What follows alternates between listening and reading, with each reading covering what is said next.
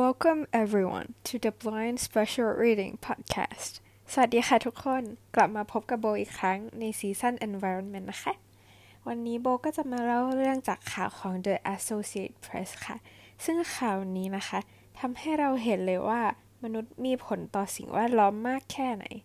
ถ้าพร้อมแล้วก็มาฟังกันเลยค่ะ One third of America's river have changed colors since 1984. ตั้งแต่ปี 1984หนึ่งในสามของแม่น้ำในอเมริกาได้เปลี่ยนสีไป โอ้โห ถือว่าแม่น้ำของประเทศเขาเปลี่ยนไปเยอะมาก ๆ เลยนะคะ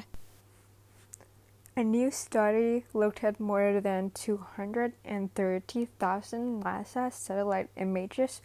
over 55 years, focusing on rivers and reservoirs. มีงานวิจัยใหม่ที่ได้ศึกษาภาพดาวเทียมของนาซากว่า 230,000 รูป ตลอดระยะเวลา 35 ปี โดยที่มุ่งความสนใจไปที่แม่น้ำและ reservoirs หรืออ่างเก็บน้ำค่ะ They found that only about 5% of U.S. river millage is considered blue, a color often equated with pristine waters by the general public. พวกเขาพบว่ามีเพียงแค่ 5%ของระยะทางของแม่น้ำเท่านั้น ที่ถูกนับว่าเป็นสีฟ้า ซึ่งเป็นสีที่คนส่วนใหญ่มักถือว่าเป็น pristine water หรือน้ำสะอาดค่ะ เอ๊ะ แล้วน้ำที่เหลือเป็นสีอะไรกันล่ะ Two-thirds of American rivers are yellow, which signals they have lots of soil in them. But 28% of the rivers are green, which often indicates that they are choked with algae. ประมาณ 2 ใน 3 ของแม่น้ำมีสีเหลือง ซึ่งเป็นสัญญาณว่าแม่น้ำนั้นมีดินปนอยู่มาก แต่ 28%ของแม่น้ำนั้นมีสีเขียว ซึ่งแสดงว่าแม่น้ำนั้น choked with หรือเต็มไปด้วยสาหร่ายนั่นเองค่ะ Although some green tint to rivers can be normal, it often means large algae blooms that cause oxygen loss and can produce toxins. ถึงแม้ว่าแม่น้ำที่มีสีออกเขียวๆ อาจจะเป็นเรื่องปกติ แต่ส่วนมากมันมักจะหมายถึงการเติบโตเป็นจำนวนมากของสาหร่าย ซึ่งทำให้เกิดการสูญเสียออกซิเจน และสามารถสร้างท็อกซิน หรือพิษออกมาได้ค่ะ เราจะเห็นได้ว่าการที่แม่น้ำเปลี่ยนสีไปไม่ใช่แค่เรื่องเล่นๆแล้วนะคะ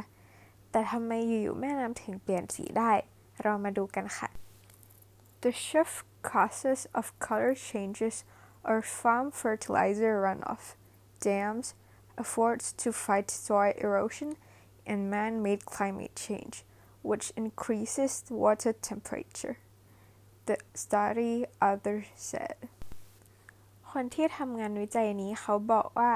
สาเหตุหลักของการเปลี่ยนสีนี้เกิดจาก fertilizer หรือปุ๋ย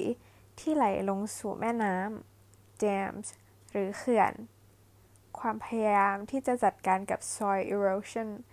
หรือการสึกกร่อนของดิน และการเปลี่ยนแปลงสภาพทางภูมิอากาศที่เกิดขึ้นจากการกระทำของมนุษย์ ซึ่งส่งผลให้น้ำมีอุณหภูมิเพิ่มขึ้นค่ะ จะเห็นได้เลยนะคะว่า แต่ละอย่างเนี่ย ต้นเหตุมาจากมนุษย์อย่างเราทั้งนั้นเลย ถึงการเปลี่ยนสีของแม่น้ำอาจจะดูไม่ได้มีผลกระทบอะไรกับตัวเรา แต่มันก็สามารถเป็นตัวบ่งชี้หนึ่ง ถึงสภาพแวดล้อมที่เปลี่ยนไปได้นะคะ เพราะฉะนั้นเวลาทำอะไร ทุกคนก็อย่าลืมตระหนักถึงสิ่งแวดล้อมกันด้วยนะคะสำหรับวันนี้โบก็ขาลาไปก่อน อย่าลืมติดตามชมเอพิโซดต่อไปกันด้วยนะคะ ขอบคุณค่ะ